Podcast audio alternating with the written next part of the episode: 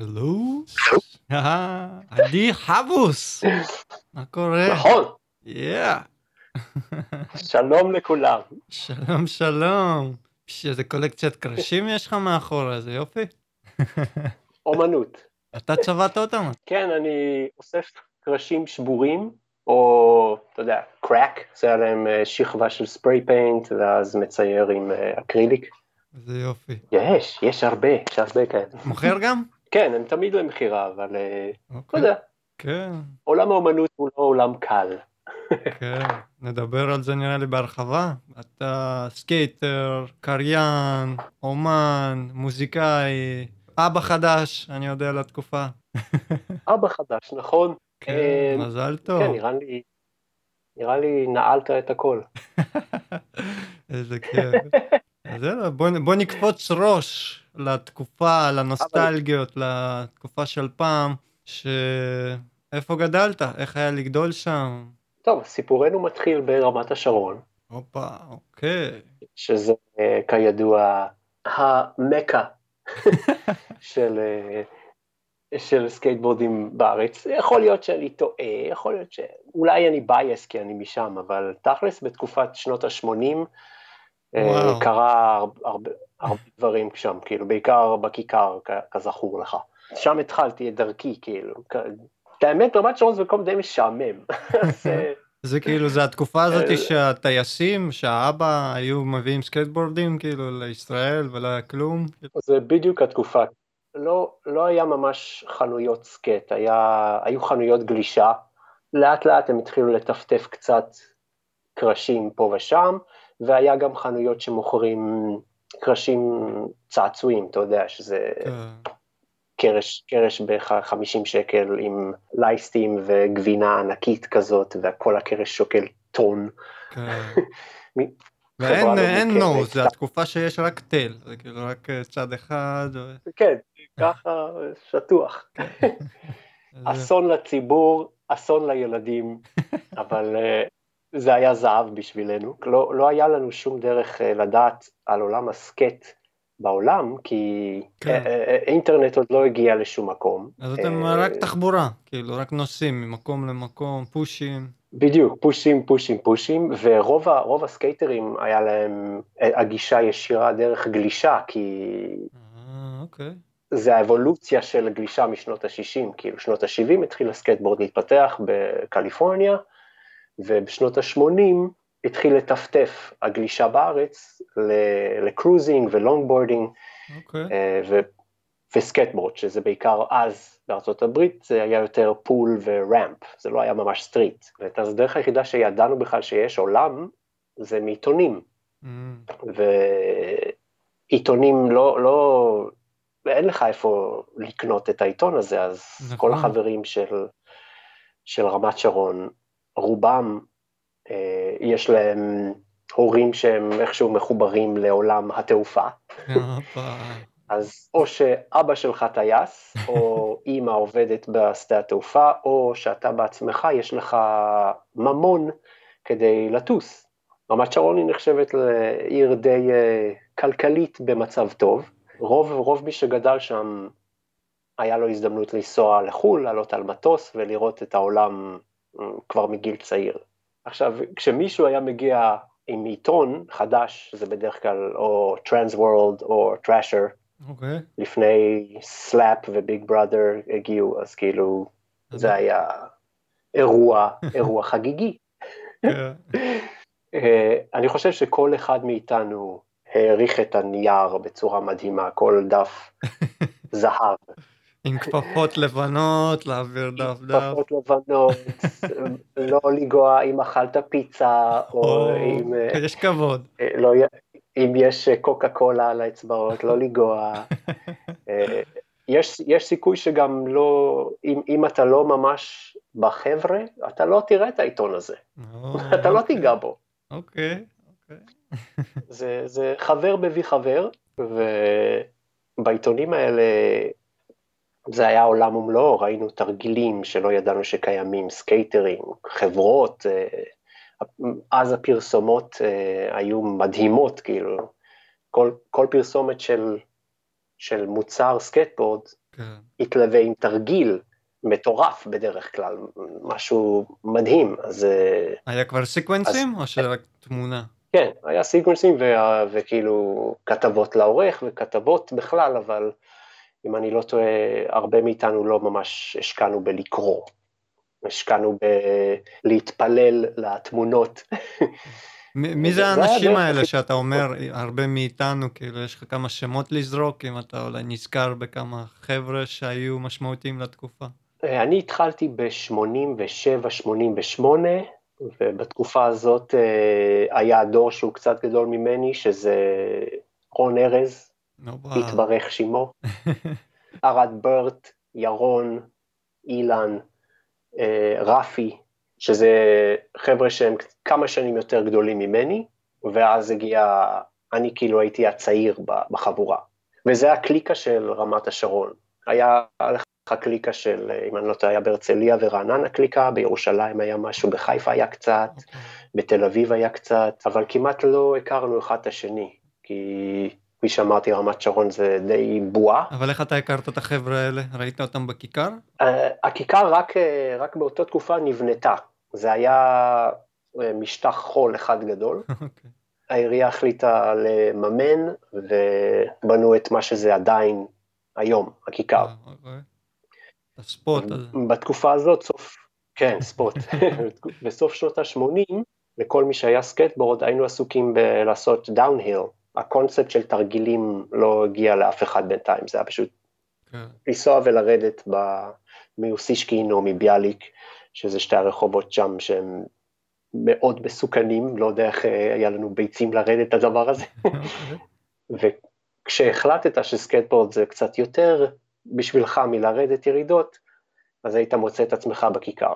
עכשיו, אה, זה מה שקרה לי, כאילו, החבר'ה שהכירו אותי לסקייטבורד, הם לא היו סקייטרים, ואני פשוט לקחתי סיבובים עד שהבנתי שזה אחד מהדברים הכי מדהימים ש, שחוויתי. אה, אספתי כסף וקניתי את אחד הסקייטבורדים שלהם, כי הם לא נכנסו עמוק לזה. שזה היה אותו קרש שדיברנו מקודם, שזה גבינה ענקית, כן, כן. לייסטים, קרש שוקל טון, אי אפשר לעשות ollie עם הדבר הזה. אז uh, כשהגעתי לכיכר עם הקרש המעפן שלי, שאני חשבתי שהוא קרש טוב, כי לא ידעתי כלום, אני חושב שאני בן 13 אז, כאילו, אוקיי. זה, נתקלתי בכמה חברים עם, שהם לא היו חברים, הם היו גם כמוני מחפשים את עצמם בכיכר, וואו, אוקיי. ולכמה מהם היה קרשים שהם הביאו מחו"ל, וברגע שעליתי על אחד מהם, הראשון שעליתי עליו זה היה טוני אלווה, אם אני לא טועה, אוקיי. הבנתי שמשהו לא בסדר בקרש שלי. אה, כן, עד כדי כך? כאילו, ממש? זה הרגיש נורא, נורא שונה, כאילו, אה, קודם כל, אה, הגלגלים של החבר שלי לא הפסיקו להסתובב, שלי לא הסתובבו בכלל, אז אה, הבנתי שמשהו לא בסדר. הקרש שלי שקל טונה, שלהם לא, לא היה אפשר בכלל להסתובב או לעשות swinging, אה, החלטתי שאני צריך קרש מכובד, ולמזלי יצא לי לנסוע לחו"ל, אז אה, השקעתי את כסף הבר מצווה שלי וקניתי לעצמי Dogtown. וואו. אז הקרש הראשון שלי האמיתי הוא היה Dogtown Scott Oster, עם כל הציוד, עם bearings, עם, אם אני לא טועה, Gullwing trucks, יכול להיות שזה אפילו היה Independent אז, גלגלים ענקיים, זוהרים בחושך, זוהרים אפילו. מלא מדבקות, כן? grip tape שקוף, שתוכל לשים מדבקות על הצד הקדמי, איזה סטייל. איזה old school. כן. וזהו, והגעתי בחזרה עם ליבי, ליבי מלא, אז הבנתי שאני לא יודע לנסוע על סקייט. כל החבר'ה שהזכרתי, בכוח הכריחו אותי אה, להיות בשקט ולהקשיב להם. אוקיי. הראו לך שהכי, טריקים? הראו לך מה עושים עם זה? רון ארז הוא הגורו שלי. הופה. אם אני לא טועה, בתקופה הזאת רון הוא היה היחידי, או אחד הראשונים שיכל להעלות את הבמה בכיכר בהולי. אף אחד לא ידע מה זה הולי, אף אחד לא ידע איך לעשות הולי. העיתונים מסבירים בסיקוונס, אבל זה שונה כן. כשאתה מנסה לעשות את זה בעצמך. אמ, נורא, נורא קשה לעשות הולי בלי, בלי שאתה רואה את זה קורה, כן. כאילו, הוא למד לבד מהעיתונים? התמונות- רון ארז? יכול להיות, אבל לרון ארז גם היה קישור כאילו של ארה"ב, אז אין לי מושג איך הוא ידע, אבל. אם אתה רואה נוסע, חצי מהדברים שהוא עושה זה תעלומה עד היום. לגמרי. רון היה אה, אחד הראשונים שלקח אותי תחת, אה, תחת כנפיו, והוא היה מאוד עקבי איתי, ובמשך שנה שלמה, השנה הראשונה שלי זה היה רק אולי. אה, מי, מי היום, מי היום יעבוד שנה שלמה על נכון. אולי? שנה שלמה הוא כבר יודע את כל הטריקים. אתה יודע, יש לו הכל באינטרנט היום. וזה. בדיוק, זה, זה בדיוק מה שהעולם שאנחנו חיים בהשוואה למה שקורה היום. אז כאילו, שנה ללמוד אולי בשנות ה-80, זה בסדר גמור, כאילו, זה הגיוני לחלוטין. זה תרגיל הכי חשוב, נכון. וכל התרגילים נפתחים מהתרגיל הזה, אז נשמע, נשמע הגיוני שאם התרגיל הזה אתה תהיה ממש טוב בו, כל השאר יהיה יותר קל. נכון, לגמרי. זה גם הבסיס, בלי אולי אין לך כלום. בדיוק. ו- ורון היה ממש, אה, ממש ככה, כאילו, לעלות מדרגה אחת, יום אחרי יום אחרי יום, אחרי זה שתי מדרגות, עד שהגיע, עד שהגיעה הבמה, שאם היום אתה מסתכל על הבמה זה משהו כזה, אבל בשביל ילד בן 13 זה, זה קיר. אז עדיין אף אחד לא עושה טריקים, כאילו, רק בסיסיים, ollie וזה, אבל עוד לא הגיע האוסי. או, האוסי בא בתחילת שנות ה-90. אה, אוקיי. אנחנו עדיין סוגרים את שנות ה-80. הבנתי. אז אה, יש הרבה גראבים, יש הרבה boneless, boneless air, no comply. וואו, זה אה, ממש כאילו, כל מי. שהביא טריקים זה כאילו הפעם הראשונה שמישהו מביא בכלל את הטריקים האלה בארץ, כאילו, וזה רק אוסף מכל אחד, כאילו, מי שמוסיף לכל הלקסיקון טריקים האלה של ישראל.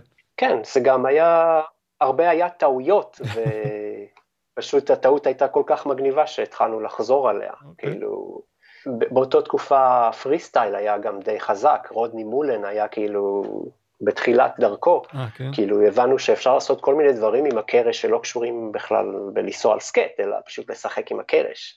רמפות בנו אצלכם ו- בשכונה? אה, כן, אני חושב שהיה רמפה אחד אצל ריכטר, שהוא גם גר באותו סביבה של, של הטייסים, אוקיי. להם היה ידע יותר טוב. אם אני לא טועה, הוא- בנה quarter pipe, ובאותה תקופה אני חושב שהמקום היחידי לנסוע על סקייט זה היה מרינה, שזה היה נראה לי officially ה skate park הראשון בישראל, יכול להיות שאני טועה, אבל בשבילנו זה היה גן עדן, כי היו שם רמפות. רובי בנה את הפארק הזה, או שהוא היה מחובר לזה איכשהו, והיה קשה מאוד לנסוע שם. כי זה, הרמפות הן גדולות, אם אתה בא מהכיכר ורק אולי, אז ויש אה, לך ורט מול העיניים שלך שם? אכלתי הרבה אספלט אה, שם, בוא נגיד ירדת את ככה. הוורט? אה, ירדתי את הוורד ישר לתוך הפרצוף שלי. כן. היית רואה את רובי שם על הרמפה? אני חושב שרובי ועוד עוד כמה חבר'ה בתקופה הזאת, הם נכנסו הרבה יותר לקטע של הוורט, הקטע של ה-half pipe, כי לא היה pool באותו זמן, אז נראה די הגיוני ש- ש-half pipe זה השלב הבא. לא היינו נוסעים יותר מדי למרינה, גם לצאת מרמת השרון היית צריך כסף לאוטובוס, הלוך ושוב, לא היו לנו חבר'ה עם מכוניות וכל מיני כאלה. אחר כך הגיע השלב הזה, אה, פרי גולדה.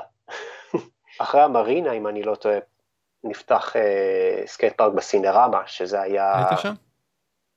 כן, הייתי בפתיחה, זה היה מדהים. איך היו מפזרים, כאילו אין אינטרנט, איך היו מפזרים את הבשורה שנפתח skate park חדש, יש פתיחה, יש אירוע.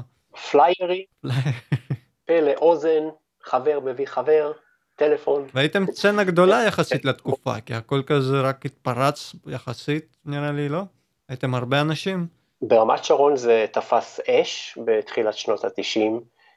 מה שיפה זה שכל אלה שהביאו עיתונים, אה, לאט לאט התחילו להביא סרטים גם, אוקיי. כאילו ב-VHS VHS טייפס. קסטות. בדיוק, ואז, אה, ואז, ואז זה כמו יוטיוב של היום, אתה לומד הרבה יותר מהר. בנוסף לכל, כל סרט הוא גם ערוך בצורה מדהימה ומלווה בסאונד טרק מטורף ששינה את, את חיינו לעד, כאילו מיד רצינו לדעת מי זה הסקייטר הזה, מה, איזה סקייט הוא נוסע עליו, מה זה הלהקה הזאת שברקע, אמ, מה זה הפאנק רוק הזה, מה זה ההיפ-הופ הזה, וואו. מה זה, מה זה הזווית צילום הזאת, מה קורה סוג של עולם חדש שנפתח זה- לך עם הסקייטבורד, כאילו, פתאום נכנס עולם המוזיקה ביחד. בדיוק, וגם עולם האופנה כאילו מחובר לזה, כל הפאנק ורוק והיפ-הופ, זה הכל מתחבר שם בצורה, אתה רוצה את הנעליים האלה, אתה רוצה את ה baggies האלה, אתה רוצה את האלבום ש... ואין איפה להשיג, אה, הכל כאילו, אין, כלום. אין, אין כלום. יש, יש טיפות, כאילו ברמת השרון, אם אני לא טועה, היה חנות, קוראים לה אינטרסרף. אה, אוקיי, עד היום יש כזאת. אה, עד כן. היום החנות. אה. כן, יכול. הם הראשונים, אני חושב, שהביאו לרמת שרון סקייטבורד. היה את אוקטו, אוקטופוס בנמל הישן. שמעתי את השם הזה. מישהו, אם אני לא טועה, היה מחסן איפשהו ב...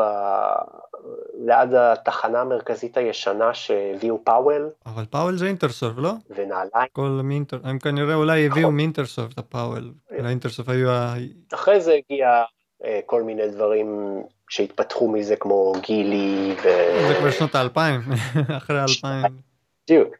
אבל בהתחלה זה היה כמעט בלתי אפשרי להשיג נכון. ציוד או מידע על סקייטבורד, אז היינו, זה היה DIY, זה היה עולם DIY skate, Mm. כאילו, דרך העיתונים ואחרי זה דרך הסרטים, ולאט לאט אה, כולם התחילו לשתף את כל מה ש... שהשגנו. אתה כבר ידעת מי זה היה רודני מולן כולנו- לתקופה הזאת? בהחלט, בהחלט. כאילו, אני התחלתי עם Powell, Powell אחד, אני חושב שזה הסרט הראשון שראיתי, שזה מ-87, ושם כבר כל החבר'ה כמעט שם, שהם עדיין נוסעים עד היום, שזה אה, כן? מטורף. שמי אלה? כן. טוני אוקיי. הוק, אה, וואו, 50, הוא כבר בן 50 פלוס. כן, גונזלס, קבלרו, לנס מאונטן, ריי ברבי נראה לי הגיע אחר כך, אה, מריאנו הגיע אחר כך, אבל כל החבר'ה האלה תמיד היו שם. מייק מגיל, כאילו, אוקיי. אנשים שהם בשנות החמישים היום עדיין קורעים את, אה, את גופם. מדהים. כן. באותה תקופה גם היה סרטים כמו Thrashin', שזה סרט הוליוודי של, נכון, של סקייטבורד, כן. שאם אני לא טועה יש כמה, טוני הוק שם בקמיו, וגוררו שם בקמיו. זה עכשיו זה עשה הצלחה. בדיוק, יפה, יפה, אתה כן, זוכר. כן, כן. מה, אני רק מהתוכנית הזאת אני גיליתי על הסרט הזה. ידעתי שהוא קיים עד שלא דיברתי עם אנשים וכאילו מה זה? ועוד איזשהו סרט אני היה בחום. אה, קיוביק, משהו עם הבלש מתחיל? הבלש מתחיל, אה, אה, search the כן, cube, משהו כזה, עם הקיוב. אה, ברח לי השם, אבל בפרק של אה, ליאור, ליאור מזכיר את הסרט הזה. עם קריסטיאן סליידר. כנראה, אני לא זוכר מי זה היה. אבל גם אה, סרט מדהים לתקופה, כאילו גם Thrashin', אותו סגנון, הוליוודי, של בלשים, גנבים, בורחים, משהו. בדיוק. אחרי זה הגיע Police Academy 4, אם אני לא טועה, שיש שם סצנה, כל התחלה, כל התחלה של הסרט זה טוני הוק ולנס מאונטן, כל ה Bones Brigade עושים שם סשן על, ה- על ההתחלה של הסרט, שזה באותה תקופה, זה הסרט המאוד מצליח, מאוד מצחיק, אוקיי. אני אסתכל. בדיוק, ממליץ בחום.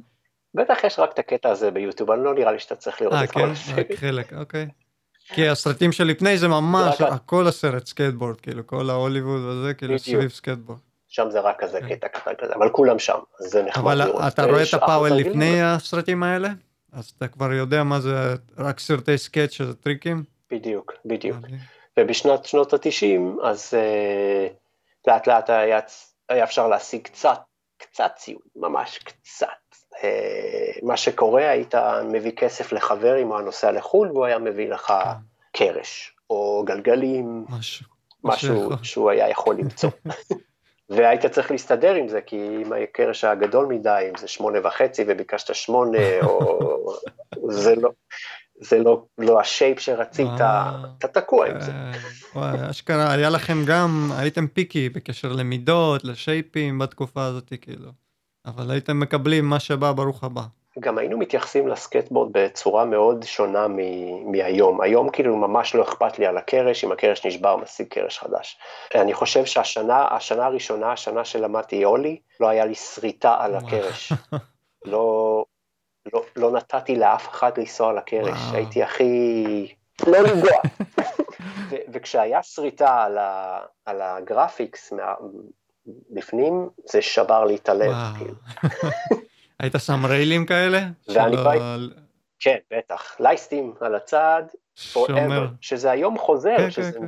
שזה מאוד מגניב, כאילו. נכון. וכולם היו ככה, כאילו, שומרים ממש על ה... כי אתה יודע, היה מאוד, היה כל כך קשה להשיג קרש. אל תעלה לי על הסקט אם זה לא...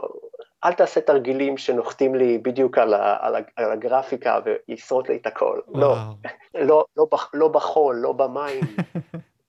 כאילו, קדוש. ממש רספקט, רספקט מטורף לציוד, כאילו היה אז, שזה נהדר. היום, היום ממש לא אכפת לי מה, מה יש על הקרש מקדימה, מאחורה, הוא נשבר, נשבר, קונים חדש. כן. מאוד קל להשיג היום נכון, ציוד. וואו, משמעותי מאוד, כן, איזה שונה זה מפעם להיום. מה, אבל איך זה, אתה עם דבר זה... מדהים כזה ברחוב, לא מבקשים תביא סיבוב, תביא זה, תתן לי זה, לא... את האמת, בתחילת, ה... בתחילת הסצנה, להיות נוסע על סקייטבורד זה היה מביש, okay. אוקיי. זה היה די, אה, די הסתכלו עליך כלוזר. באמת? למה? לא בקטע של וואו, מה זה הדבר כן. הזה? תביא סיבוב? לא, זה היה יותר כילד, מה אתה עושה עם, ה... עם העץ הזה, לך הביתה, כאילו, מה, מה, מה קורה פה? היו מעיפים אותנו מכל מקום, נכון שהיום כאילו אתה נוסע על סקייט, אם, אם אתה באיזה בניין, השומר יצא ויגיד לך לא לנסוע פה, אבל הוא יודע מה זה סקייטבורד, הוא יודע מה זה הסצנה של הסקייטבורד, יש סיכוי שהוא אפילו נסע על סקייטבורד בעצמו, אבל uh, בצעירותנו עשרות של עציצים היו נופלים עלינו מהקומות למעלה, ביצים, אה, בלוני מים, אה, מסמרים, אה, אנחנו, אנחנו עושים רעש, אנחנו הורסים ציוד פרטי. השוטרים אפילו לא ידעו מה לעשות איתנו, כאילו, היו, היו פשוט לוקחים לנו את הקרש. וואו. זה שבר את הלב של הרבה סקייטרים ברמת השרון. היית צריך לבוא עם אימא שלך ל, ל, ל, לסניף ו, ולבכות, ופשוט לבכות שאתה לא תעשה את זה יותר. כן, בטח. אה, אבל... בדיוק. אבל כל הסרטים של הסקייט אז הם קרו ב street, אז כאילו זה מה שעשינו ברמת שרון, אה, לנסוע בכיכר, כאילו נפגשים בכיכר, נוסעים קצת בכיכר, ואז יורדים לאחד הרחובות לחפש מדרגות, לחפש קרבים. אוקיי. ובכל מקום שנסענו אה, מצאנו אויבים. אז היינו צריכים כל הזמן למצוא מקומות חדשים, עד שלאט לאט התחלנו לנסוע על תל אביב, גולדה נבנתה, אה, אחרי, אה, אחרי הסינרמה, סינרמה הייתה תקופה קצרה, הספורטק נפתח. כן, נסגר. הסינרמה הייתה תקופה ממש קצרה וחבל, כי זה היה שתי קומות ענקיות, הקומה למעלה אה. היו יותר, היה half pipe ענקית שאני חושב שהיא הראשונה בארץ. לא, למה? היה בה half pipe של המרינה. כן, נכון. אבל בסינרמה נראה לי שהיא הייתה גדולה יותר, כאילו הייתה מכובדת, אוקיי. מטורפת. אף אחד לא נסע עליה כמעט, כי זה היה כל כך... אמנות, קדוש, רק להסתכל. כאילו, מי מעז בכלל? מה אתה עושה שם? איך אפשר, כאילו? ובקומה למטה זה ה street, אבל... מיני רמפים. מלא רמפים קטנות כן. כאלה, ועמודים באמצע, כאילו, הסיכוי להיפצע הוא ענק, אבל היית עולה לאיפשהו, יורד, חוזר, חוזר, עולה, יורד, חוזר, כן. כאילו לא נגמר הסט. ו... וחבל שזה נסגר, אני לא זוכר למה, אבל... רובי סיפר שזה בגלל אה, החליף ידיים, הבעלים, וזה בגלל שהם... אז הבעלים החדש לא רצה את זה שם, משהו כזה. כן, זה היה גן עדן לתקופה מאוד קצרה, ו... וזהו, זה כזה נעלם, נעלם כמו שזה בא. אז נפתח הספורטק. שם רובי בנה. בדיוק, בדיוק. שזה נהפך לבכלל spot עולמי מבחינת ישראלים, אם אני לא טועה, אה. כאילו, המון סקייטרים בילו שם שנים. ומה שמוזר זה שהסקייטרים של הכיכר היו ונשארו בכיכר. ולכיכר יש הרבה שנאה ואהבה מסקייטרים מחוץ לרמת השרון. Okay. אוקיי. מעט מאוד אנשים מחוץ לרמת שרון היו באים לנסוע בכיכר, אלה שהיו באים או התאהבו במקום, או ממש שנאו אותו. כי אם אתה באמת מסתכל על זה, זה לא כזה ספוט מדהים, קש... זה ספוט קשה. יש מלא חורים וצריך הרבה שעווה, הוא בנוי בצורה כזאת שאו שאתה מוצא דרך לנסוע בו ולנסוע דרך כל, ה... מכל הבעיות, או שאתה כזה, מה אני עושה פה? וחוזר ל... לעיר שבאת ממנה. כאילו לא אוהבים את ה spot, אבל באים בגלל שיש סצנה. היה, היה, הסצנה הייתה מדהימה, כי אה, אה, אני חושב במשך שנים הייתי שם כל יום, כל היום, עם עשרות סקייטרים. וזה רק כשהסצנה מתפתחת, הטריקים, ופה מגיע אוסי? כן, האוסי הגיע בתקופה הזאת, כי זה כבר הדור החדש, איפה ש... שעידו הגיע, ניר, אה, י"א, אם אני לא יודעת, בועז כבר היה בסביבה שם. אוקיי. נוני, עזיז, כל אלה כאילו... אז אתם תקופה אה, לפניהם. אתם לימדתם אותם את האוסי, או שאתם רק לומדים את האוסי? שאלה מצוינת. אני חושב שכולנו למדנו את האוסי, כי אה, אף אחד לא העז לעשות משהו כזה. זה אחד מהתרגילים הכי לא... פיזיולוגית, אני לא יודע מה קורה שם, כאילו עד היום זה אחד מהתרגילים הכי מדהימים שנוצרו אי פעם, כן. ועידו הוא פשוט ניצח במשחק כן. הזה.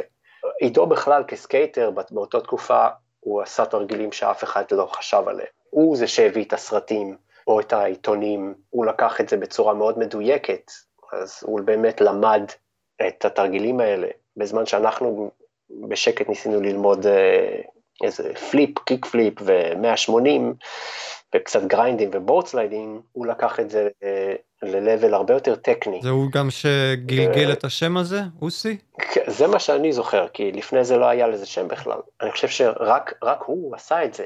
העיתון, ש... העיתון המדובר, כן. שזה בכלל אוזי, וזה נכון, התרגילים באמת היו כתובים מתחת לתמונה, והרבה מאיתנו לא שלטו באנגלית כשפת אם.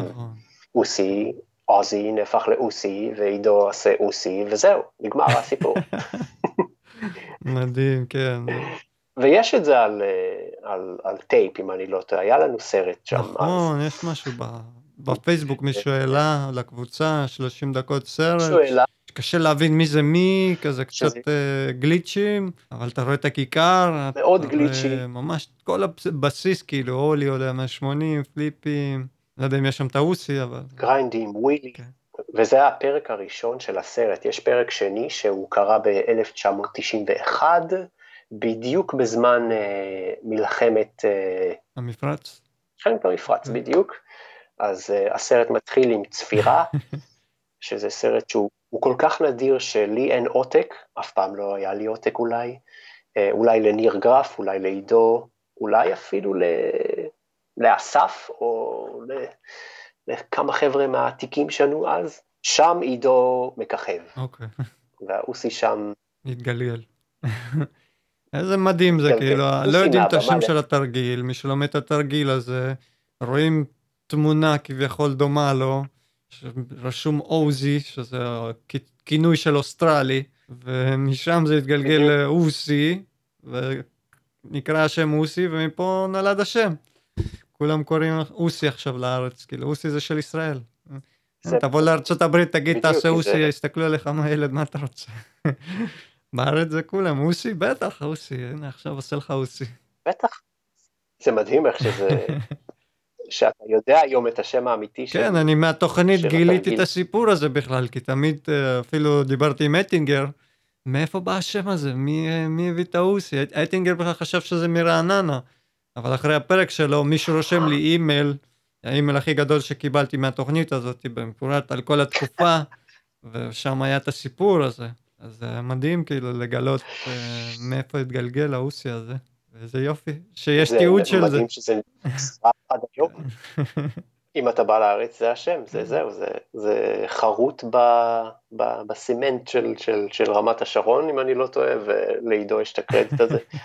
אם מישהו טוען אחרת, שיביא את זה לשולחן ונבדוק את הראיות. נחכה לאימייל, נראה. אבל לדעתי זה הסיפור. זה הסיפור, זה הסיפור. זו תקופה מדהימה, זה, אם אני לא טועה, משנת 90 עד 94-5, זה golden, golden years of skateboarding. ומה זה לא החנות אה, בעולם טרודלר, שיניב סגל סיפר לי? זה גם אה, איפשהו מהאזור שם? אה, נכון, טרודלר. יכול להיות שזה היה החנות שזה לא אינטרסרף, אה, יכול להיות שאינטרסרף, זה היה טרודלר. יכול להיות שטרודלר זה החנות ברמת השרון, שהם זה חנות גלישה, שהם הביאו את הקרשים הראשונים, אוקיי. אני אפילו לא זוכר איזה חברה הם הביאו, אה. יכול להיות, יכול להיות שמיטסטיק. כן, גדי סיפר לי משהו על השם הזה. חנות ממש טובה של גלישה, והיה להם כאילו, תחשוב חנות ענקית, גדולה יחסית, מלאה בגלשנים, ו... ובערך חמישה קרשים כמו שיש אה, לי. אוקיי. זהו, זה היה... זה מה שיש. לאט לאט זה נהיה 10, 25, 30 קרשים, אבל הכל כזה... אבל שנהיה יותר ביקוש. כן. ברגע שהכיכר נהפכה למקום מאוד uh, תרבותי מבחינת הסקייטבורד, כל ילד רצה סקייט. זה היה המשאלה של כל ילד וכל בר מצווה, כאילו, זה סקייטבורד. והם בטח בגלל שראו אתכם בכיכר שם, כולם מסתכלים על הכיכר, רואים יש סצנה, יש אנשים, יש חבר'ה, אני גם רוצה להיות חלק מזה. בדיוק. אז זה כאילו פרץ שם. גם הכיכר היא, הכיכר היא בנויה ליד בית ספר אוסישקין, אה, ובדיוק, אם אני לא טועה, החלק הכי גבוה של רמת השרון, שיש כמה אוטובוסים מרכזיים עוברים שם כל הזמן, לוקחים אותך מצד אחד של רמת השרון לצד השני. כל תלמיד שהיה צריך את האוטובוס לבית ספר עובר דרך הכיכר, כל אוטו שמנסה להגיע להרצליה, לא דרך הכביש הראשי, עובר דרך הכיכר, אז הכמות של תחבורה שעוברת שם. רואה מה קורה שם, רוצה להיות חלק מזה. ובאמת, כולם רצו, אתה רוצה להיות מגניב, קנה סקייט, בוא לכיכר. זה הסצנה, זה המקום. אז אתם כאילו הסצנה הראשונה כביכול של סקייטבורד ברמת השרון, כאילו אמרת היו כמה ותיקים אולי לפניכם, אבל אפשר בגדול זה היה סצנה אחת. כן, הוותיקים, אה, אה, לא הייתי קורא לזה אפילו סצנה, הם אה, היו פשוט כדור אה, זרע קטן של סקייטרים, שרובם מדברים אנגלית, אה, כמו ארז, רון ארז, אה, או ארד למשל, או מי עוד היה שם בתקופה, אח של ארד למשל. אז הם דיברו אנגלית, אז הם יכלו לקרוא את העיתונים, הם, הם היה להם קישור לארה"ב, אז זה הגיוני שהם היו הראשונים, ואז הגיע אני וכל שאר, ואז הדור הצעיר יותר, והצעיר הצעיר יותר, והצעיר הצעיר יותר, שהיום הכי מבוגרים בסצנה. בועז אקינו.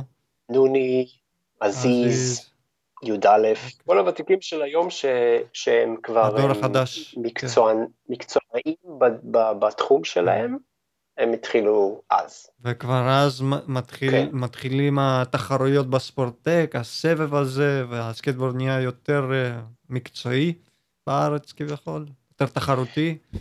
מגיע, מגיע תחרות, תחרויות, כן. יותר ציוד מתחיל להגיע לחנויות שונות, אז יותר brands, כן. כאילו פעם זה היה רק Powell, עכשיו אתה יכול לקנות כאילו Santa Cruz, Vans או Duffs, יש מגוון קצת יותר, העיתונים מתחילים להגיע לחנויות, יש כמה חנויות עיתונים ברמת השרון, אז היית יכול לקנות Thrasher אוקיי. או TransWorld. היית יכול, אה, למדנו גם אה, לעשות subscription אה, דרך הפוסט, כן. זוכר? כן. כן. הייתם מקבלים עיתונים מארצות הברית? לשלוח כסף במעטפה, כן. היינו עושים subscription לשנה, והיית מקבל אותו. היית מקבל אותו בחודשיים איחור, אוקיי, אבל היית מקבל. העיקר לקבל. אבל זה, מה שיפה זה שהעיתונים האלה, הזמן לא קיים כאילו בעיתונים האלה. התרגילים הם תרגילים, הצילומים הם צילומים. נכון. כן, והכל אה, התפתח גם ככה לאט, כאילו, לא כמו היום, שאתה רואה ישר תמונה באינסטגרם, ומישהו רק עשה את זה, כבר העלה את זה. שם זה עד שהם עשו את התמונה, עד שפיתחו אותה, עד שהמגזין יוצא, עובר נראה לי שנה, חצי שנה, כבר הסצנה מתקדמת. כן, לעשות part של סקייטר היה לוקח איזה שנה. בדיוק. כאילו, part מכובד, גם הסרטים אז היו שעה וחצי. עם פסקול, עם גרפיקה, עם section של נפילות, גם המגזין 411 התחיל אה, להיות פופולרי באותה תקופה, שזה וידאו מגזין של סקייטבורד, yeah. שזה אחד מה... הכי מופלאות של סקייטבורד מבחינתי, כי שם, היה שם פרופט. שם גם הדברים נראה לי זרמו הרבה יותר מהר, רק יצא, זה הגיע הכי מהר שהיה אפשר לקבל או לראות, כי דברים חדשים רק קרו שם. כן. בדיוק. זה היה בדיוק. סוג של אינסטגרם החברות... החדש לתקופה, שאתה מקבל את זה מהר. בדיוק, וידאו מגזין, כל חודש אתה מקבל uh, קסטה וידאו עם uh, הסקייטר של החודש, תרגיל החודש, נפילת החודש, brands, כל מיני, כל מיני דברים מעניינים קרו שם. וזה... לא, אבל למזלי, תמיד הצלחנו להשיג עותק מאיפשהו. מישהו תמיד מביא בחו"ל, כאילו משהו. ו... באותה תקופה היינו מעתיקים VHS, אז כאילו כל אחד שהביא סרט, הייתי עושה עותק או חמש עותקים, ולכולנו היה את הסרט הזה. Okay. אוקיי. או כולנו באים למישהו הביתה ורואים את הסרט חמש פעמים. slow motion, play stop, play stop. היינו עושים את הקסטות מאוד מהר. אז זה טוב שיש עותקים. אחורה, slow motion, אחורה, slow motion, עד שהקסטה הייתה נהרסת לגמרי, ואז מחכים לקסטה הבאה. מישהו היה צריך למצוא קסטה חדשה. היינו עושים mix, mixtape מה, מהסרט, כאילו, אז היית לוקח טייפ, קסטה, ומקליט את כל הפסקול של הסרט, אז אתה שומע את כל התרגילים ב, ב, בקסטה. אה, אבל זה היה הדרך היחידה שהיינו מוצאים את המוזיקה. אה, אוקיי. כאילו, הנה, בוא תקשיב לפסקול של H-Street, או אתה לפסקול של... שומע את המוזיקה עם אה, הסקייטים ברקע. קופצים לך ollie, סליידים וזה. בדיוק, שזה גם עזר למוטיבציה, כי כן. אתה שומע תרגילים כאילו subconsciously, או, עשה אוסי עכשיו, עשה פליפ, הנה עכשיו עלה על הרל. הכל באוזניים. הנה זה בא, חמש מדרגות. כן. עכשיו התקופה הזאת של התחרויות, אתה, יצא לך להשתתף בסבב הזה שרובי היה עושה? לא, אני, תמיד היה לי בעיה עם תחרות, תחרותיות בכלל, ובסקטבורד אף פעם לא, אני יותר מדי רגיש. אני חושב, ש... אני חושב שפעם אחת השתתפתי, ורק מהלחץ נפלתי כל אה, הזמן. אוקיי.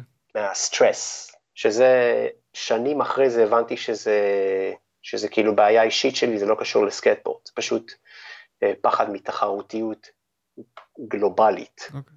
יכול להיות שבגלל זה בחרתי את הדרך שאני היום, ומה שאני עושה היום, שזה מאוד אינדיבידואלי. Mm, אוקיי. וזה מה שאהבתי בסקטבורד, שזה זה ספורט יחיד, זה לא, זה לא team sport. אתה לומד לבד, אתה נופל, אתה קם.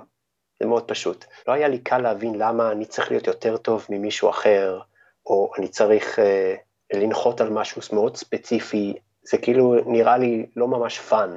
כאילו זה מאוד strict, וזה צריך להיות ממושמע, ו- ואתה יכול ליפול ולפצוע את עצמך, וכולם יסתכלו עליך ויצחקו עליך, כל מיני דברים כאלה שהם לא ממש אמיתיים, הם די אמיתיים בתוך המוח שלי. אז אוקיי.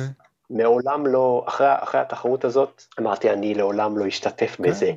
וזה וזה מה שקרה, אבל uh, התחרויות האלה היו מצוינות, כי זה, זה דחף את הסקייטרים בצורה שלא הייתה אף פעם. בעיקר עצם העובדה שאתה מקבל משהו בסוף. בהתחלה זה היה גלגלים, או קרש, או כניסה לספורטק לאיזה חודש, משהו אוקיי. כזה. אם אני לא טועה, לא היה כסף לתת אז למנצח. והרבה סקייטרים שנוסעים היום, או התחילו אז, אה, התפתחו בצורה מטורפת, כמו, כמו לוזיה, אה. למשל, כאילו, כן. או אטינגר, כאילו, הם, הם, הם, הם חיו בספורטק, או ארתור. והספורטק זה מקום קשה לנסוע, אני חושב, כאילו, הוא די קטן, הר, הרבה נפילות קשות אה, קרו שם להרבה אנשים. בדיוק. half pipe היה שם, רמפות גדולות, הכל, את- את כל הטרנזישנים האלה, זה עולם אחר של סקייטבורד, מ street, מהכיכר, ממה שאני רואה, שמה זה, אמרת, במה קטנה, flat, טריק פה, טריק שם, פתאום אתה צריך לקבל מהירות מרמפה, לרדת אה, כל מיני זוויות ש... כן. בכלל, שאתה צריך להיות 90 מעלות למטה עם הראש, זה כאילו, בדיוק, אתה צריך לחשוב מאוד מהר בספורטק, כאילו, זה תרגיל מיד, תרגיל מיד, תרגיל, אז למדת לעשות ראנים שם בצורה מאוד מהירה, ואם היית מצליח זה גם בעיקר יצא run ממש מצוין, אבל אתה יכול גם לפצוע את עצמך בצורה מצוינת. לגמרי. בגלל זה נראה לי הם שיפצו את המקום כמה אה, פעמים. אוקיי.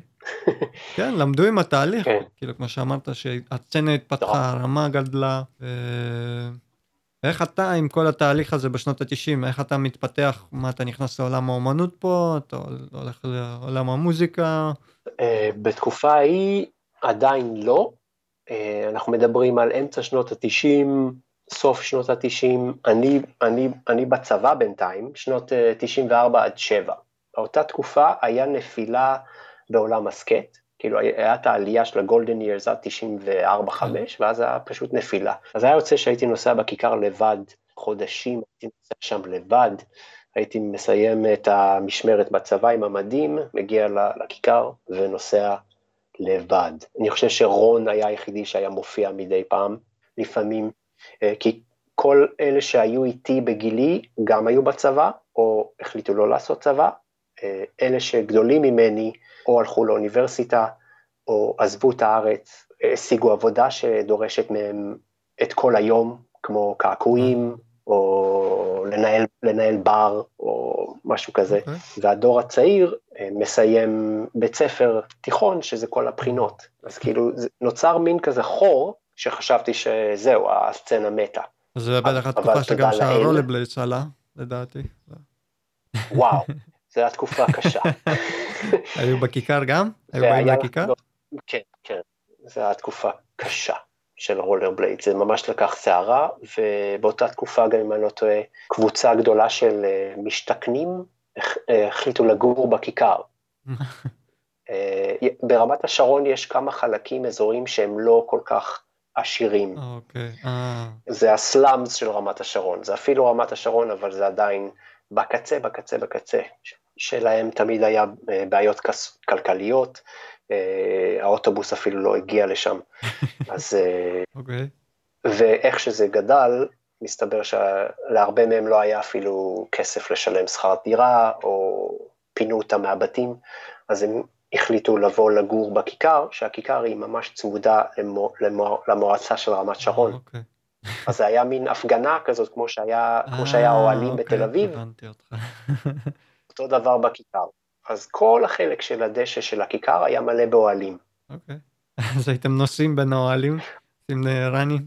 שים בין באוהלים, כאילו אנשים גרים לך מול העיניים, אוכלים, שותים, הולכים לשירותים, אה, מאוד הזוי, כי הם גם היו די, חלקם היו די אלימים ורבלית ופיזית, אז היה לנו הרבה התקלויות עם אלימות, המשטרה הייתה כל, כל יום נראה לי באה ל... או לעצור אותנו או לעצור אותם. זו תקופה מטורפת של, של אנרכיה, כי תכלס אנחנו היינו גם נגד המועצה, אבל לא בכיכר בבקשה. תשאירו את הכיכר. היינו צריכים. ללמוד, ללמוד לגור ביחד, כי... וזה לא היה קל, אבל בסוף אם אני לא טועה פינו אותם, או הם נעלמו איכשהו, אוקיי. בטח בצורה לא, לא טובה, אבל בסוף קיבלנו את הכיכר בחזרה, יש. וזהו. הספוט נשאר. אפשר לנסוע שוב בנחת. כן, אז זהו, אז אה, שנות. אה, סוף התשעים, הסקייט חזר בגדול, כי גם התחילו משחקי נכון. וידאו, Extreme Games, התחיל אה, לצאת, וה... והקונספט של לעשות כסף, זה אפשרי מסקייטבורד. אוקיי. עד אז זה לא היה בתמונה. אה, עד אז זה כולם נוסעים בשביל הכיף, כולם לא, מצלמים, כולם מתעדים. אבל אף אחד לא חושב על זה שאפשר בכלל לעשות כסף מסקייטבורד. המילה, המילה pro skater זה, זה משהו שקורה בקליפורניה ורק שם. אוקיי. הסצנה באירופה רק התחילה לגדול, חברות באירופה התחילו גם עם להתפתח. תחרויות כמו ה Monster, אה, אז- שהחבר'ה מהספורטק היו נוסעים לשם. בגרמניה. בדיוק. מה שיפה זה שהרבה סקייטרים מארצות הברית, שהם בגילי או יותר גדולים ממני, שהם היו pro skaters, התחילו לפתוח חברות משלהם, חברות נעליים, חברות צירים, חברות קרשים, פתאום נהיה שפע של, של מוצרים. שוק. שוק השריש את עצמו, כי סקייטבורד נהפך ל cool, כאילו, אה, התחילו לראות סקייטרים ב-MTV, התחילו לראות סקייטרים בעוד סרטים, בסדרות, הסקייטרים שהם ממש מפורסמים התחילו לעשות World Tours, החברות התחילו לעשות World Tours, Sponsor Tours, Sponsor Me Tapes, עיתונים חדשים התחילו לצאת, זה לא היה רק העולם של Transworld ו Thrasher, התחילו לצאת כאילו Slap ו Big Brother ועוד כל מיני עיתונים, עיתונים מאירופה, זה ממש גדל בצורה שבלתי בלתי אפשר להשתלט על זה, וזה, וזה ההתחלה של מה שקורה היום. אוקיי, וזו התקופה שאתה החלטת לפתוח חנות משלך? בדיוק אחרי הצבא, אה, 97, 97, 98, אה, אלון, שהוא הבעלים האמיתיים של החנות Street Cult, זה ככה קראו לה? לא היה מספר, כן, Street Cult, לא היה אה, מספרה שקוראים לה ראש קטן, שהיא נמצאת בכיכר כבר 10-15 שנה, לפני שאנחנו בכלל יודעים מה קורה איתנו. אוקיי. אני הסתפרתי שם מגיל תשע. אוקיי. והוא סקייטר? איזשהו, הספר? הוא לא סקייטר, אה, אשתו לשעבר אה, הייתה ספרית שם, מה שקרה במשך חודשים ושנים, הוא ראה סקייטרים מחוץ לחנות, ואת כל הסצנה נבנית מול העיניים שלו, כי הוא היה שם לפני שהכיכר אפילו הייתה בנויה.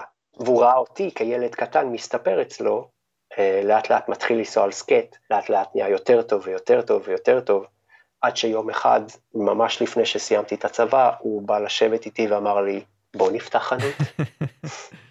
וזה היה התחלה. זה היה התחלה, קראנו לה Street Cult, בתוך המספרה. ארד ברט, שהוא, כן, אה, לא, חנות חדשה. אה, אוקיי. ראש קטן עדיין היה שם, Street Cult נפתחה שלוש-ארבע חנויות ליד. אה, ביקשנו מארד שייצב לנו את הלוגו, שבאותו זמן הוא היה מקעקע והוא עדיין מקעקע עד היום. אוקיי. ורצינו לעשות חנות מיוחדת, חנות שתי קומות, קומה למטה סקייט, קומה שנייה מספרה, מספרה יותר אקסטרים לטינאייג'רס עם, עם, אתה יודע, יכולת לעשות dreadlocks ולצבוע את השיער בצורה מטורפת. אוקיי. לא, לא מספרה רגילה, וסטודיו לקעקועים אה, בלילה. ואת המספרה ההיא הוא סוגר, וזה פותח שם. לא, המספר, המספרה ההיא נשארה, כי ראש קטן היא יותר לילדים. אה, אוקיי. וזהו, ואז פתחנו את Street Cult ב... אם אני לא טועה, תחילת 97. וכמה זמן? שנה וחצי נראה לי הייתה פתוחה. כן? למה כל כך קצת? אה, אם אני לא טועה, כלכלית לא, לא יכלנו להחזיק אותה. השקענו, אני לא השקעתי כלום חוץ מזמן ואהבה. אלון השקיע כסף אה, קונקרטי, אוקיי. והוא השקיע הרבה כסף. אבל הייתם שותפים חצי חצי? ממש... לא, אה, מה שעשינו חזר לתוך, לתוך החנות. תכלס, אני קיבלתי משכורת אה, מכובדת מבחינתי. כל הציוד אה, עבר בידיים שלי בלי, ש, בלי ששילמתי. אז כאילו, נעליים, קרשים, בגדים, תספורות, אה, על הבית, שזה מתנה נהדרת לסקייטר רעב. וגם בגלל שכל כך אהבתי את הקונספט, ידעתי מראש שבהתחלה אין כסף, כל הכסף הלך לבנייה של החנות. אז אמרתי, אוקיי, תן לי לנהל את החנות ולהיות בה כל יום, ונראה, יכול להיות שעוד חמש שנים כן, להצליח להרים את. יהיה כסף. אבל אני עדיין צעיר ונאיבי, ולא לא ניהלתי שום עסק בחיים שלי, אז תכלס היה לי הכי כיף בעולם בחנות, אבל לא, לא היה לי חשיבה כלכלית. ויכול להיות שזה מה שגרם לסגירה. אבל בשנה וחצי ש Street Cult היה פתוחה, זה אחד מהחלקים מהחיים שלי שהם הכי טובים. זה אחד מהחוויות הכי מדהימות שהיו לי בחיים. ולהרבה סקייטרים זה היה החנות הבית. והמקום הראשון, כן, המקום הראשון שהם קנו את הסקייט שלהם. כן, בדוק נולדו הרבה סקייטרים משם. את האמת שכאילו, החנות הייתה מלאה באנשים כל הזמן. אוקיי. התקנו שם טלוויזיה, הקרנו סרטים כל היום. כל הסרטים שאמרתי מקודם, ה-VHS שהעתקנו אחד מהשני, היית יכול לבוא לשבת אה, עשר שעות ורק לראות סרטים כל היום. והיה שם עמדת די-ג'יי שהייתי מתקלט כל היום, אוקיי. אז היית שומע אה, את המוזיקה שהיית רואה בסרטים. וכל כך, כך? רציתי שאנשים... עם הסאונד של הסקט? היית מתקלט? כן, יש גם של סקייט, שזה ייתן לך את הרצון לנסוע. שהרעש אה, ייכנס אה. לתת מודע של לשמוע סקייטים של הפאפ. זה, הפרופגנדה, מוסיף, פרופגנדה. מוסיף לקצב, טק טק טק. בדיוק, כי אז ערכו את הוידאו כמו היום, כל, ה, כל ה beat הוא נופל לך על הטריק, אז אה, כן, אוקיי. ככה, למדנו, ככה למדנו לערוך גם. בתקופה הזאת, היה לכם team? לא, לא היה לנו team, אבל תכלס היה לנו מלא סקייטרים שתמיד באים ונשארים. למשל בועז אה, נהיה די די אה, אהוב ליבי, כי הוא היה מאוד צעיר, והחלטתי שהוא, שהוא צריך, הוא צריך ספונסר, כי בועז באותה תקופה היה שובר קרש כל שלוש דקות. הוא היה עושה אוסי ושובר את הקרש. אוקיי. כאילו, להיות ספונסר של בועז זה, זה היה קשה, כי כלכלית. ריס, ריסק קרשים, כאילו, כמו, כמו מכונה. אז uh, אני חושב שהוא היה טימניק שלנו, הוא אוקיי. עבד אצלנו, והוא היה איתנו כמעט כל יום, אוקיי. ולאט לאט כל שאר רמת שרונים פשוט, פשוט באו אלינו ונשארו איתנו לתקופה ארוכה מאוד, ומלא צעירים כאילו היו קונים אצלנו. אני הייתי נותן uh, דילים לכולם, כאילו כל אחד היה מקבל 10%, 15%, 20%. מאוד רציתי שכל ילד שרוצה לנסוע על סקט, שלא יהיה לו בעיה כלכלית, כאילו, אפילו שזה רמת שרון ודי די יש כסף ברמת שרון עדיין, באותה תקופה קרש, גלגלים, צירים, נעליים, זה חתך את המשכורת של ההורה באותו יום. לגמרי. אז זה שהייתי נותן הנחות, מנעתי מהילד לחזור הביתה עצוב. זה נכון, זה נכון. אבל מצד שני, אתה אומר כלכלית, החנות לא כל כך הצליחה, אז אולי זה גם אחת הסיבות. בדיוק, בדיוק, אבל הלב שלך בדיוק. רצה לתת כמה שיותר. בדיוק, זה הלב, זה הלב תמיד, אה, זה היה אחד מהדברים הכי טובים אצלי, ובהחלט כלכלית, זה לא. בהחלט הייתה, זה היה מינוס. אה, בדיוק. בסוף היום היה מינוס, אז אה, אבל כולם הרוויחו, אה, בגדול. כן, זה, מי שזוכר את החנות, בדרך כלל מדבר אה, אה, עליה בצורה טובה מאוד. הכרתי מלא סקייטרים מהחנות הזאת, והייתי גם ה distributor, אז אני, הייתי נוסע בבוקר ל Octopus לקחת קרשים של Santa Cruz ו Creature, ואז הייתי עובר ל Intersurf לקחת Powell ים, ל Light Wave, להביא Birdhouse ולהביא Duffs, והייתי בוחר איזה ציוד ואיזה קרשים להביא ואיזה חולצות, וזה, חייתי את עולם הסקייט בצורה, הייתי מאוהב, הייתי בגן עדן כאילו כל יום, זה היה ממש כיף, כאילו, אני ממליץ בחום לנהל חנות סקייט, זה לא קל בכלל, אבל uh, להיות אחראי על התחבורה של כל מה שקורה בענף ולראות את זה גולש לנוער, ולראות אותם כאילו ממשיכים עם זה, עושה טוב בלב. כן, כל הכבוד לכל מי שמריץ ומנהל חנויות סקייט היום בארץ, כאילו. זה, זה לא קל, זה לא קל, בעיקר עם האינטרנט שאתה יכול לעשות ככה ולשלוח הביתה. למרות שהם גם עושים אה, משלוחים הביתה. אתה יודע, הם גם חלק מהאינטרנט. עוד יותר טוב, אבל עצם ללכת לחנות Mm, ולשאול שאלות בנושא סקייט ולקבל תשובה מסקייטר ולא מאיזה H&M, מישהו שמנסה לדחוף לך משהו בגלל שהם צריכים לדחוף את המוצר, מישהו שיודע יודע לתת לך לקבל את הציוד קצת הנכון. ידע, לקבל קצת ניסיון, לשמוע קצת דברים על סקייטבורד מבן אדם שעושה את זה וחווה את זה יום ויום, נכון? כן, בדיוק, כי זה סקייטבורד החוויה כידוע, של חנות סקייט. אתה רוצה לגרום ל, ל, לילד שסקייט יהיה לייפסטייל, שזה לא יהיה כאילו צעצוע, אתה רוצה שהוא יחזור עם עוד שאלות, שימשיך לקנות, כן. זה לקוח אה, מביא לקוח, לקוח חוזר, זה לקוח יותר טוב מלקוח שקונה פעם אחת, זה ובסקייט אתה... טיפ עסקי. כן, סקייט אתה נפצע, אתה נפצע הרבה, אפשר, זה הרבה סיבות להפסיק לנסוע על סקייט, נכון. כי זה, זה כואב, אבל אה, כשאתה יודע שיש יש סצנה, יש, יש חבר'ה, יש מישהו שיענה לך למה, למה התפרק לי הציר באמצע של הנסיעה, אנחנו נפתור לך את הבעיה הזאת, ו, וזהו, אתה תוכל לעזור לילד אה, אחר כך. כן. את החודש, חו- החודשיים הראשונות שעבדתי, היה לי, שברתי את היד, היה לי גבס על כל היד, ואלון היה צריך לנסוע לחו"ל, אז הייתי צריך לנהל את החנות בפתיחה, ובחודשים ליד זה, ולשים גריפ עם יד שבורה, שאני לא ממליץ את זה לאף אחד. ככה. ואז מהתקופה הזאת אנחנו מתגלגלים, החנות נסגרה, והגיע שנות האלפיים, ו... תכלס, אנחנו מדברים על החנות כמעט נסגרת, ואז יום אחד ארתור מגיע אליי לחנות ושואל אותי אם אני רוצה לבוא לקליפורניה איתו ל-ASR trade show בסן דייגו, שזה ה- ה trade show הכי גדול בעולם של סקייט, סנובורד וגלישה. כל, כל מי שבסצנה מגיע לשם, כל חברה יש לה בוס, וכל הסקייטרים שהם pros נמצאים שם. וואו. אז החלטתי, בוא ניסע עם ארתור.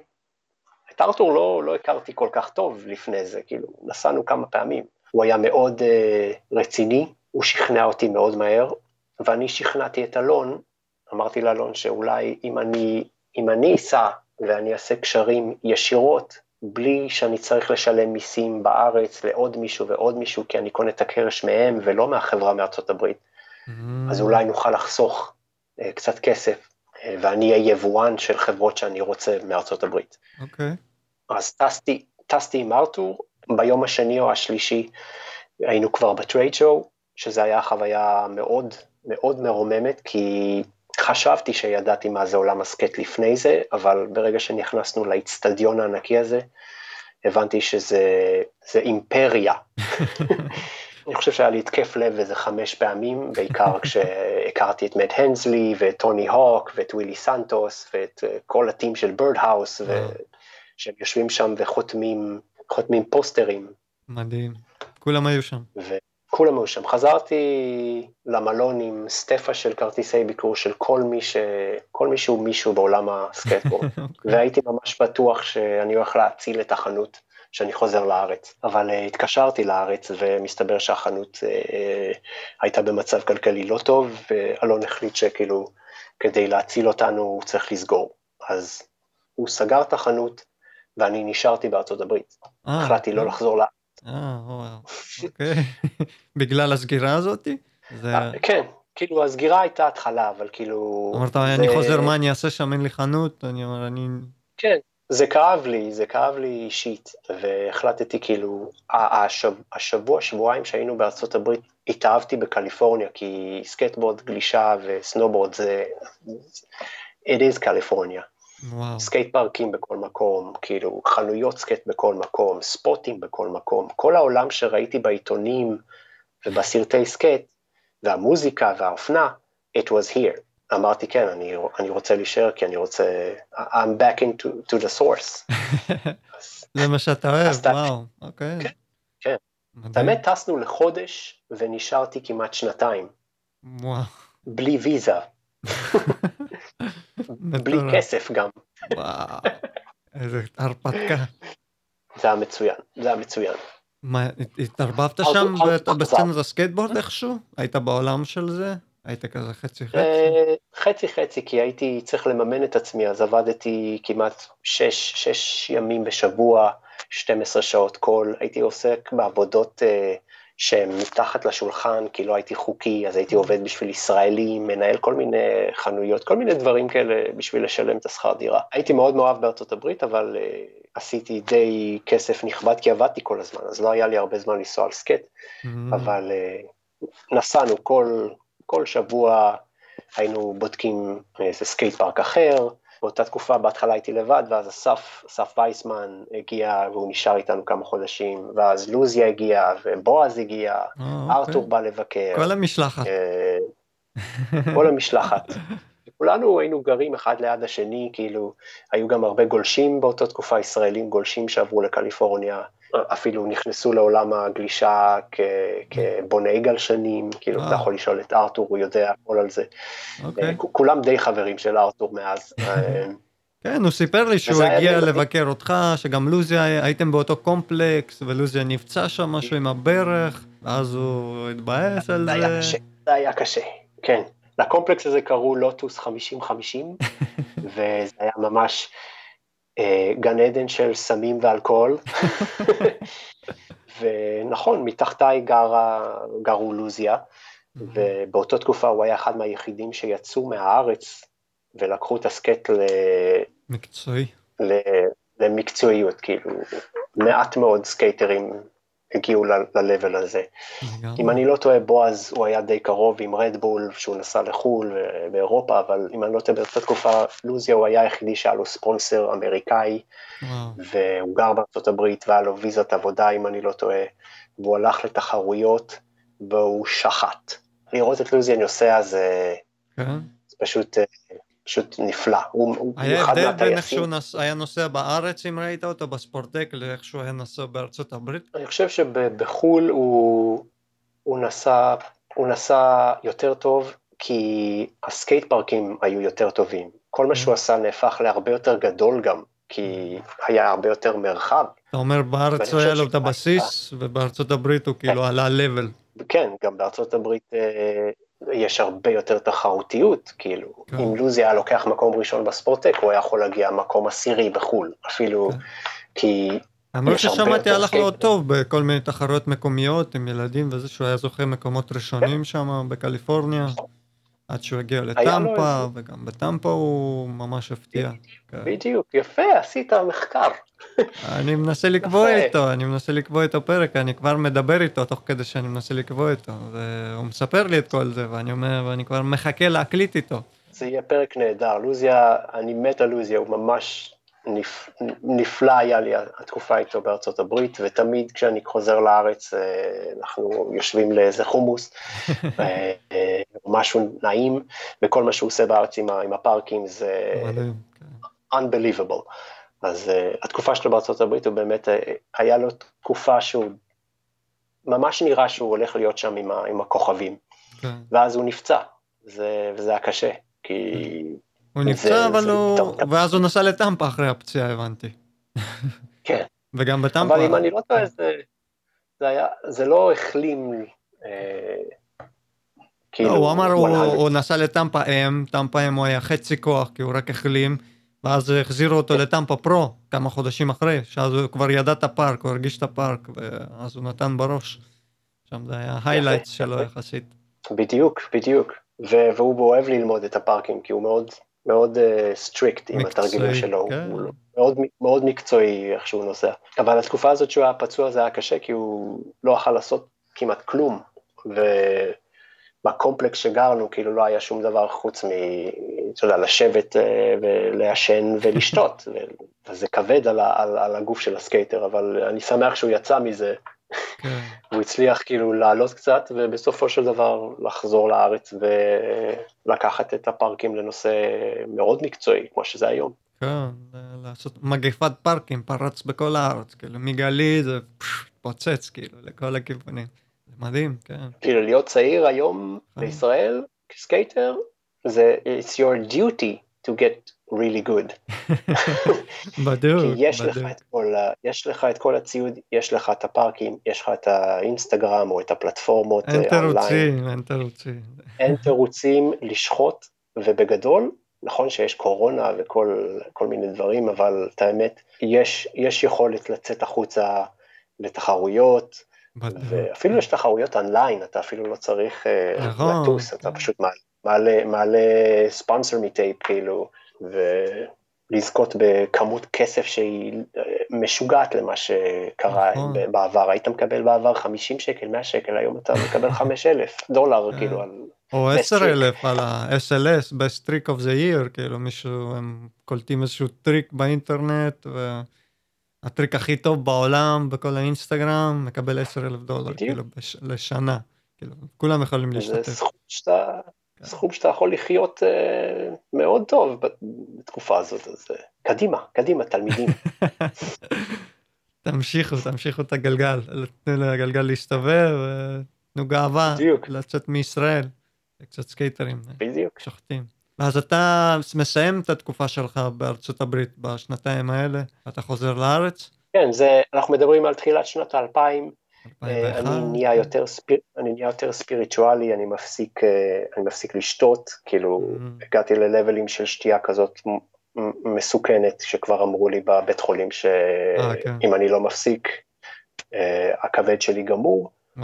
אז אמרתי די, okay. אוקיי. התחלתי לעשות מדיטציה, לקחתי את עצמי רגוע, נהייתי צמחוני, אחרי זה נהייתי טבעוני, עברתי לאירופה, נכנסתי לבית ספר לעיצוב ו- ווידאו, עריכת וידאו וכל זה. אני גר באמסטרדם, אה? אחרי זה ברוטרדם, אחרי תקופה בברלין ובצרפת. ואז בועז קורא לי. איזו תקופה עברת. היית כן. אזרח העולם, מארצות הברית לאירופה, כל הארצות האלה. האמת, כל פעם הייתי חוזר לארץ ומנסה להצליח בארץ, ותמיד, ואף פעם לא הלך לי, כאילו. באיזה תחום? אחרי, אח, בכל תחום.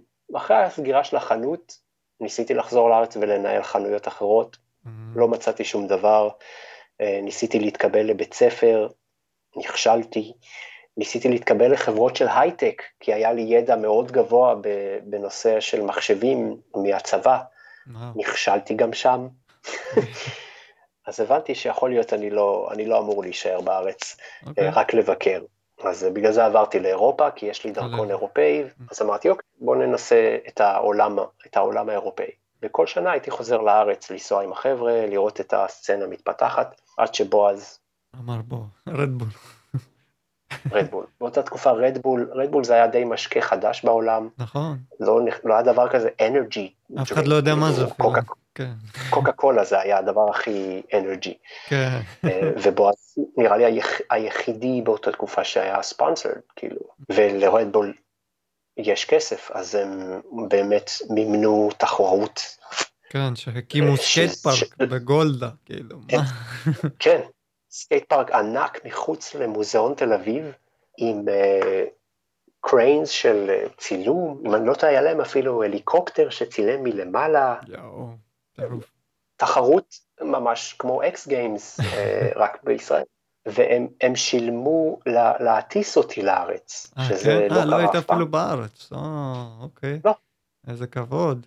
אה, ככה אני זוכר, רק אוקיי. ארתור ובועז יכולים לאשר את זה או לא, אבל אני כמעט בטוח שרדבול שילמו לי, או אני כבר תכננתי להגיע והם החזירו לי, לא חשוב. אוקיי. העיקר שהיה היה משוגע שם, כן. כי זה... וזה היית, בהתחלה ארתור לא היה אמור לקריין איתך בכלל, אה, מישהו אחר היה אמור להיות איתך על המיקרופון. ואז בסוף, אה, יכול להיות. אורי סגל, לא? שהוא בנה את נכון, הרמפות. נכון, אורי סגל, המלך. הארכ... מה, מה מה הוא, ארכיאולוג, מה הוא עושה עם, עם בעלי חיים? הוא, הוא עמוק עם הבעלי חיים היום. אז, ובאמת, הוא היה, בונה, הוא היה בונה די מעולה, הוא היה מאוד uh, פיזי, והוא היה יודע לבנות אחלה, הוא גם היה סקייטר מצוין, אחלה בן אדם, הוא ואח שלו. אה, וכן, גם מהסצנה של רמת השרון. בדיוק. ובקטע של הרדבול, אני חושב שהגעתי לשם כשהם בנו את הרמפות, שהם רק, ואם אני לא טועה, היה, היה כל מיני בעיות פה ושם או משהו כזה, אני לא זוכר כל כך, היה בלאגן. כן, היה בלאגן, כמו תמיד, כמו כל, כי זו דבר תחרות ראשונה שהיא לא מהספורטק, שהיא כאילו, שהיא מכלום, בונים פארק, אף אחד לא יודע להעביר, כאילו, אין שם אנשים מקצוענים, כאילו, שיודעים להעביר תחרות, וכאילו, כולם מתחילים מאפס, גם Red Bull, גם בועז, גם אתה לא נראה לי אף פעם קריינת, גם אורי, פעם לא, ראשונה נראה לי בונה בדיוק. סקייט פארק, כאילו, לכולם זה פעם ראשונה, אז כאילו, בוא נעשה זה משהו. היה פעם ראשונה, פעם ראשונה עם תקציב, כאילו, אז כן. אה, זה היה מפחיד, כי, כן. כי זה סדר גודל ענקי, זה, זה היה די סטרסי, בתכלס אני חושב שהייתי אמור להיות שם כיותר די-ג'יי. אה, כן, שזה מה שעשיתי, כאילו, אוקיי. כאילו ניגנתי את המוזיקה בין, בין הסקייטרים, הפס, כאילו, כל סקייטר יש לו את זה הבנתי. ה soundtrack שלו, כן. את המוזיקה לפני ואחרי, והפעם בלי אה, סקייט ברקע. איך? פעם זה נגד. עוד פעם כבר מקצועית. בתקופה הזאת כבר היה לי את כל האלבומים של הכל, אה, אוקיי. אין, אין, אין, אין רעש של VHS. והיית מביא את המוזיקה של פעם, כאילו של הסרטי סקייט של פעם, של ה 411 וזה, והיית שם את זה בתחרות Red Bull? באותה תקופה זה היה הרבה הרבה פאנק, המון פאנק, פאנק, פאנק רוק, קצת מטאל, לא הרבה היפ-הופ את האמת, כן? עדיין לא התחיל. היום- היפ-הופ כובש. כן. בדיוק. אז בסופו של דבר היה לי מיקרופון ביד, לארתור היה מיקרופון ביד, וכבר אני מכיר את ארתור כי כבר חווינו כן, הייתם איתו. סרטונים בארצות הברית, אז נכון. זה היה נהדר להיות איתו, כי זה פשוט היה ממש כיף. אם אתה רואה את הוידאו, אני חושב שעשו וידאו אז, אנחנו די, די אלימים ווקאלית. אה, כן? אה, הווידאו של התחרות אתה מדבר? אני לא זוכר. כן, כאילו, אני אפילו השתתפתי בתחרות הראשונה, אני- זוכר בתור ילד, נרשמתי, כי הביאו אותנו באוטובוסים מ Intersurf בחיפה, הביאו אותנו אה. לתחרות הזאת, ואמרו, יש תחרות, זו התחרות הראשונה שלי, ובכלל הסקייט פארק הראשון שראיתי, נראה לי, כן. והסקייט פארק הראשון שנסעתי, אם אני לא טועה, ונרשמתי לילדים, ומישהו הרים לי במיקרופון, מישהו הרים לי שעשיתי אולי מהבמה, של מהדי-ג'יי, היה שש מדרגות למטה, כי כי לא ידעתי לנסוע על הטרנזישנים וזה, ועשיתי כזה heelflip על הבנק, כי זה הדבר היחידי שהצלחתי לגעת בו, כי הקווטרים נראו לי דבר משוגע לגמרי, לא הייתי יודע לרדת drop, אז אה, כן, זה מה שאני זוכר מהתחרות, ההתחלה שלי, כאילו זה פחות או יותר. אני מקבל פלאשים, אני מקבל פלאשים. בהחלט, בהחלט זמן אייקוני, כאילו, תחרות אייקונית, כאילו. אני, מהתחרות הזאת אני זוכר הרבה בלאגן, חיים, כן, צעקות, הרבה צעקות שלי ושל ארתור, כאילו hype the crowd, כל מיני דברים כאלה. ולוזיה זכה. חתיכה נהדרת. אתה כאילו סוגר. מעגל, כאילו עם לוזיה מסן דייגו, פה אתה מקריין ללוזיה והוא לוקח את התחרות, ממש כאילו סגירת מעגל. איזה כיף. כן. ואתה כאילו אחרי התחרות הזאת, אתה חוזר לאירופה, ואתה כאילו מה, אתה בתוך הקריירת האומנות שלך עם אירופה, או שאתה עושה את העריכות וידאו, שאתה אומר שלמדת שמה? כן, באותה תקופה פתחתי חברה של, של עצמי בתור עצמאי, אה, הייתי עוסק המון באומנות, כאילו, לא אומנות שלי, אומנות של אחרים. אז הייתי עובד בגלריות, אה, בונה, בונה תערוכות עם אמנים מאוד גדולים אוקיי. בעולם ה street art ו extreme art, שבאותה תקופה, אמצע שנות 2000, זה היה מאוד נדיר. כאילו, בנקסי לא Mm. רק התחיל לעבוד, ממש גרפיטי ו street art התחילו להיות a thing. אה, אז אני הייתי עסוק בזה כל היום. אממ. באותו זמן התחלתי להיכנס לוידאו בתור VJ וצילום, ונכנסתי עמוק לעולם ה drum and bass וההיפ-הופ. אז הייתי עושה visuals למלא מסיבות ועיצוב לפליירים ופוסטרים, ובאותו זמן לאט לאט מתחיל להבין שאני רוצה קול משלי, במקום לעצב משהו למישהו שרוצה משהו, למה שאני לא אעצב משהו בשבילי? באותה תקופה יוטיוב התחיל, DeviantArt, כל מיני אתרים שמראים אומנות של אנשים רגילים, לא של אומנים קלאסיים. ובאותה תקופה, זה אמצע 2000, החלטתי שאני רוצה עוד משהו, בשר, בשר טבעוני, וזה היה מוזיקה. בצעירותי הייתי מתופף בכמה להקות, בתחילת הסקט, אבל בגלל שנסעתי, לא יכלתי לקחת את התופים איתי, אז פשוט ויתרתי על החלום הזה. אבל אף פעם לא ויתרתי על החלום של מוזיקה, לעשות מוזיקה. אז כן. כאילו מהגרפיקה עברתי למוזיקה. אוקיי. ומה שקרה זה שמצאתי את הלהקה שלי, ובמשך כמה שנים פשוט יצרנו מוזיקה. ספון ליקר. מלקק הכפיות. מאיפה? מאיפה המקור של הלהקה? מרוטרדם. אז uh, החיים שלי נהפכו הכל uh, רק בשביל המוזיקה ואומנות, עד שבאמצע, נראה לי, 2007 החלטתי שכאילו נמאס לי מאירופה. Okay. אוקיי. אה, עשיתי עשור שם, למדתי כלכלית, מאוד קשה היה באותה תקופה, היה גם הנפילה של ה-crash, financial כן. crash, בדיוק. אז כאילו מלא עבודות אה, נסגרו, ואז אמרתי, אוקיי, נחזור לארץ לתקופה קצרה, לראות מה קורה, ושום דבר לא קרה בארץ, כן. אז אמרתי, אוקיי, בוא ננסה קנדה, באותה תקופה הלהקה שלי הכירה אנשים בקנדה שיש להם סטודיו, והחלטנו, בוא נקליט אלבום, וזה מה שקרה, הקלטנו אלבום, אבל שני חברי להקה הם חיים ברוטרדם, אז הם אה. הקליטו את האלבום, והם חזרו לחיים שלהם, ואני החלטתי להישאר. המעגל חוזר, אתה מתאהב במקום, כן. פשוט נשאר בו. מסתבר שזה קורה כמה פעמים בחיים שלי. זורם עם הזרם, מדהים. כן, אני פה מאז. כן, ותוך כדי יצא לך לעבוד עם כמה חברות קרשים בתור אומן, עם קריאיישן עשית להם קרשים אני זוכר או משהו כזה. איך היה החיבור הזה להתחבר עם חברת סקייטבורד אמריקאית, ואיך הם הגיעו אליך או אתה אה, הגעת אליהם, שאתה מעצב להם גרפיקות. אה, כשעברתי למונטריאול, הכרתי את קריס דייר, שהוא באותה תקופה הוא היה ה artistic director של Creation. אז אה, הוא זה שהיה מעצב את הקרשים, והוא שכר אותי להיות המעצב הגרפי של Creation. מהחברות שנוצרה ביניכם, כאילו. כן, בדיוק. כי שנינו היינו בקטע של street art, שנינו היינו בקטע של spirituality ומוזיקה, ונהיינו חברים מאוד טובים, והוא כבר אז היה אמן די גדול, visionary art, שמכיר הרבה אנשים בעולם הסקייט ועולם האומנות, ופשוט התחברנו ישר, כמות העבודה הייתה כל כך גדולה שהוא היה צריך עזרה. קריס היה אומן, והוא אף פעם לא היה מעצב גרפי, אז בגלל זה כשאני נכנסתי, עזרתי לחברה להיראות הרבה יותר טוב, כי באתי עם, עם רקע של מעצב גרפי. נתתי את ידי, ואז נהפכתי למעצב הגרפי של קריאיישן, וזה אומר שעשיתי להם את כל הקטלוגים, את כל, ה... אה. את כל הפליירים, את כל מה ש... שמופיע אונליין, שזה היה עבודה נהדרת, כי הם באמת אחלה חבר'ה. ואז קריס אמר לי, תעשה, תעשה קרש, ואז התחיל קרש ועוד קרש ועוד קרש ועוד קרש, ואין הרגשה יותר מדהימה מלהחזיק קרש של סקט עם העיצוב שלך על זה. זה... ברכה. זה כמו, כמו ילד, זה כמעט כמו ילד. כן. ההרגשה שקיבלתי זה היה סקירת מעגל, כאילו, של וואו.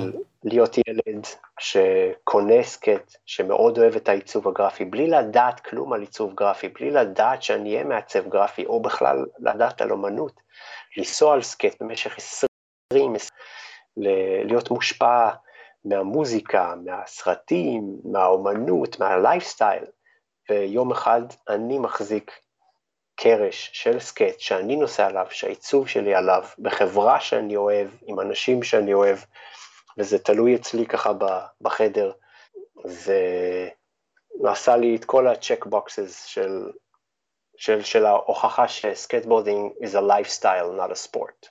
כאילו, כן. שזה...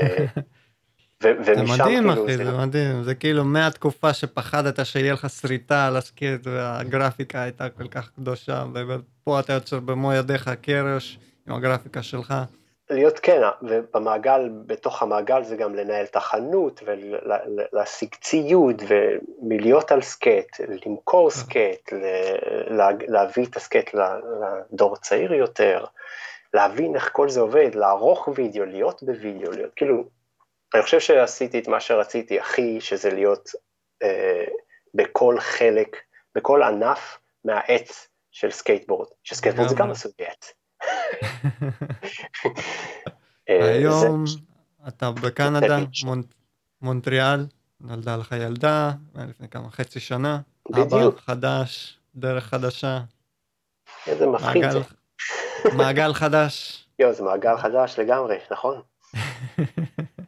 יש לי כבר את הסקייט שלה מוכן ברגע שהיא תוכל לעלות עליו.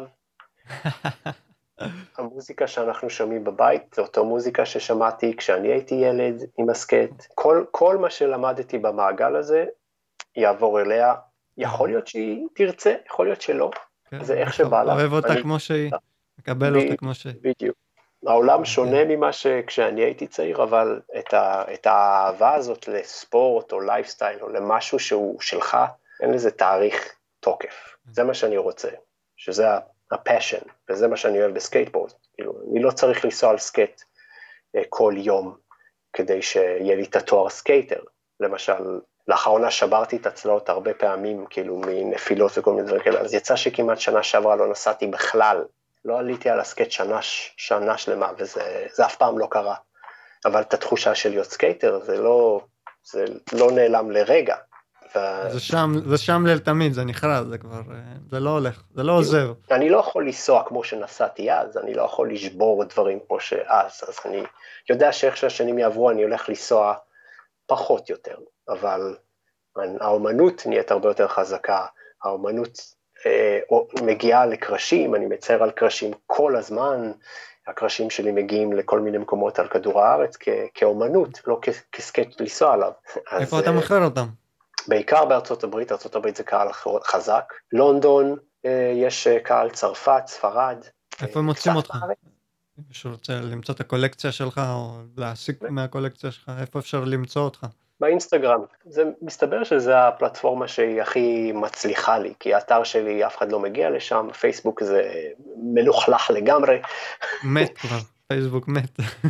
מת, בדיוק. אינסטגרם כן. אפשר ישר לראות מה אתה עושה, ליצור איתך קשר אישית. ו... אבל אם וזה... אני מסתכל על האינסטגרם שלך, אני רואה, עשית עכשיו איזושהי סדרה של אותיות ומספרים בתקופה האחרונה, עכשיו ממש כן. ציירת. סיימת את הסדרה הזאתי? סיימתי. פרויקט כזה? צ'לנג' די קשה, 36 אותיות ומספרים, כל יום אות. כן, זה לוקח חודש וחצי מהחיים שלך, וואו. וזהו, זה נגמר. וחוזרים עכשיו לקירות, שזה האהבה הכי גדולה שלי, זה קירות וספרי. כן, אתה עושה עדיין, אני קולט בקירות, אתה גם מצייר אהבה, אהבה, אהבה, אהבה, אתה רושם בעברית ככה, מלא אהבה, יוצא לך כזה את ה-background, ואז עליו אתה מצייר את האומנות. בדיוק, זה הקונספט שאני עובד עליו כבר כמה שנים עכשיו, שזה קונספט של אהבה, שזה יותר uh, ברקע של האומנות, אבל זה, זה, זה כמו שאמרתי מקודם, שכן, זה הזרע של ה... של האומנות. אני מרגיש שצריך אהבה בכדור הארץ. לפזר כמה שיותר. בדיוק.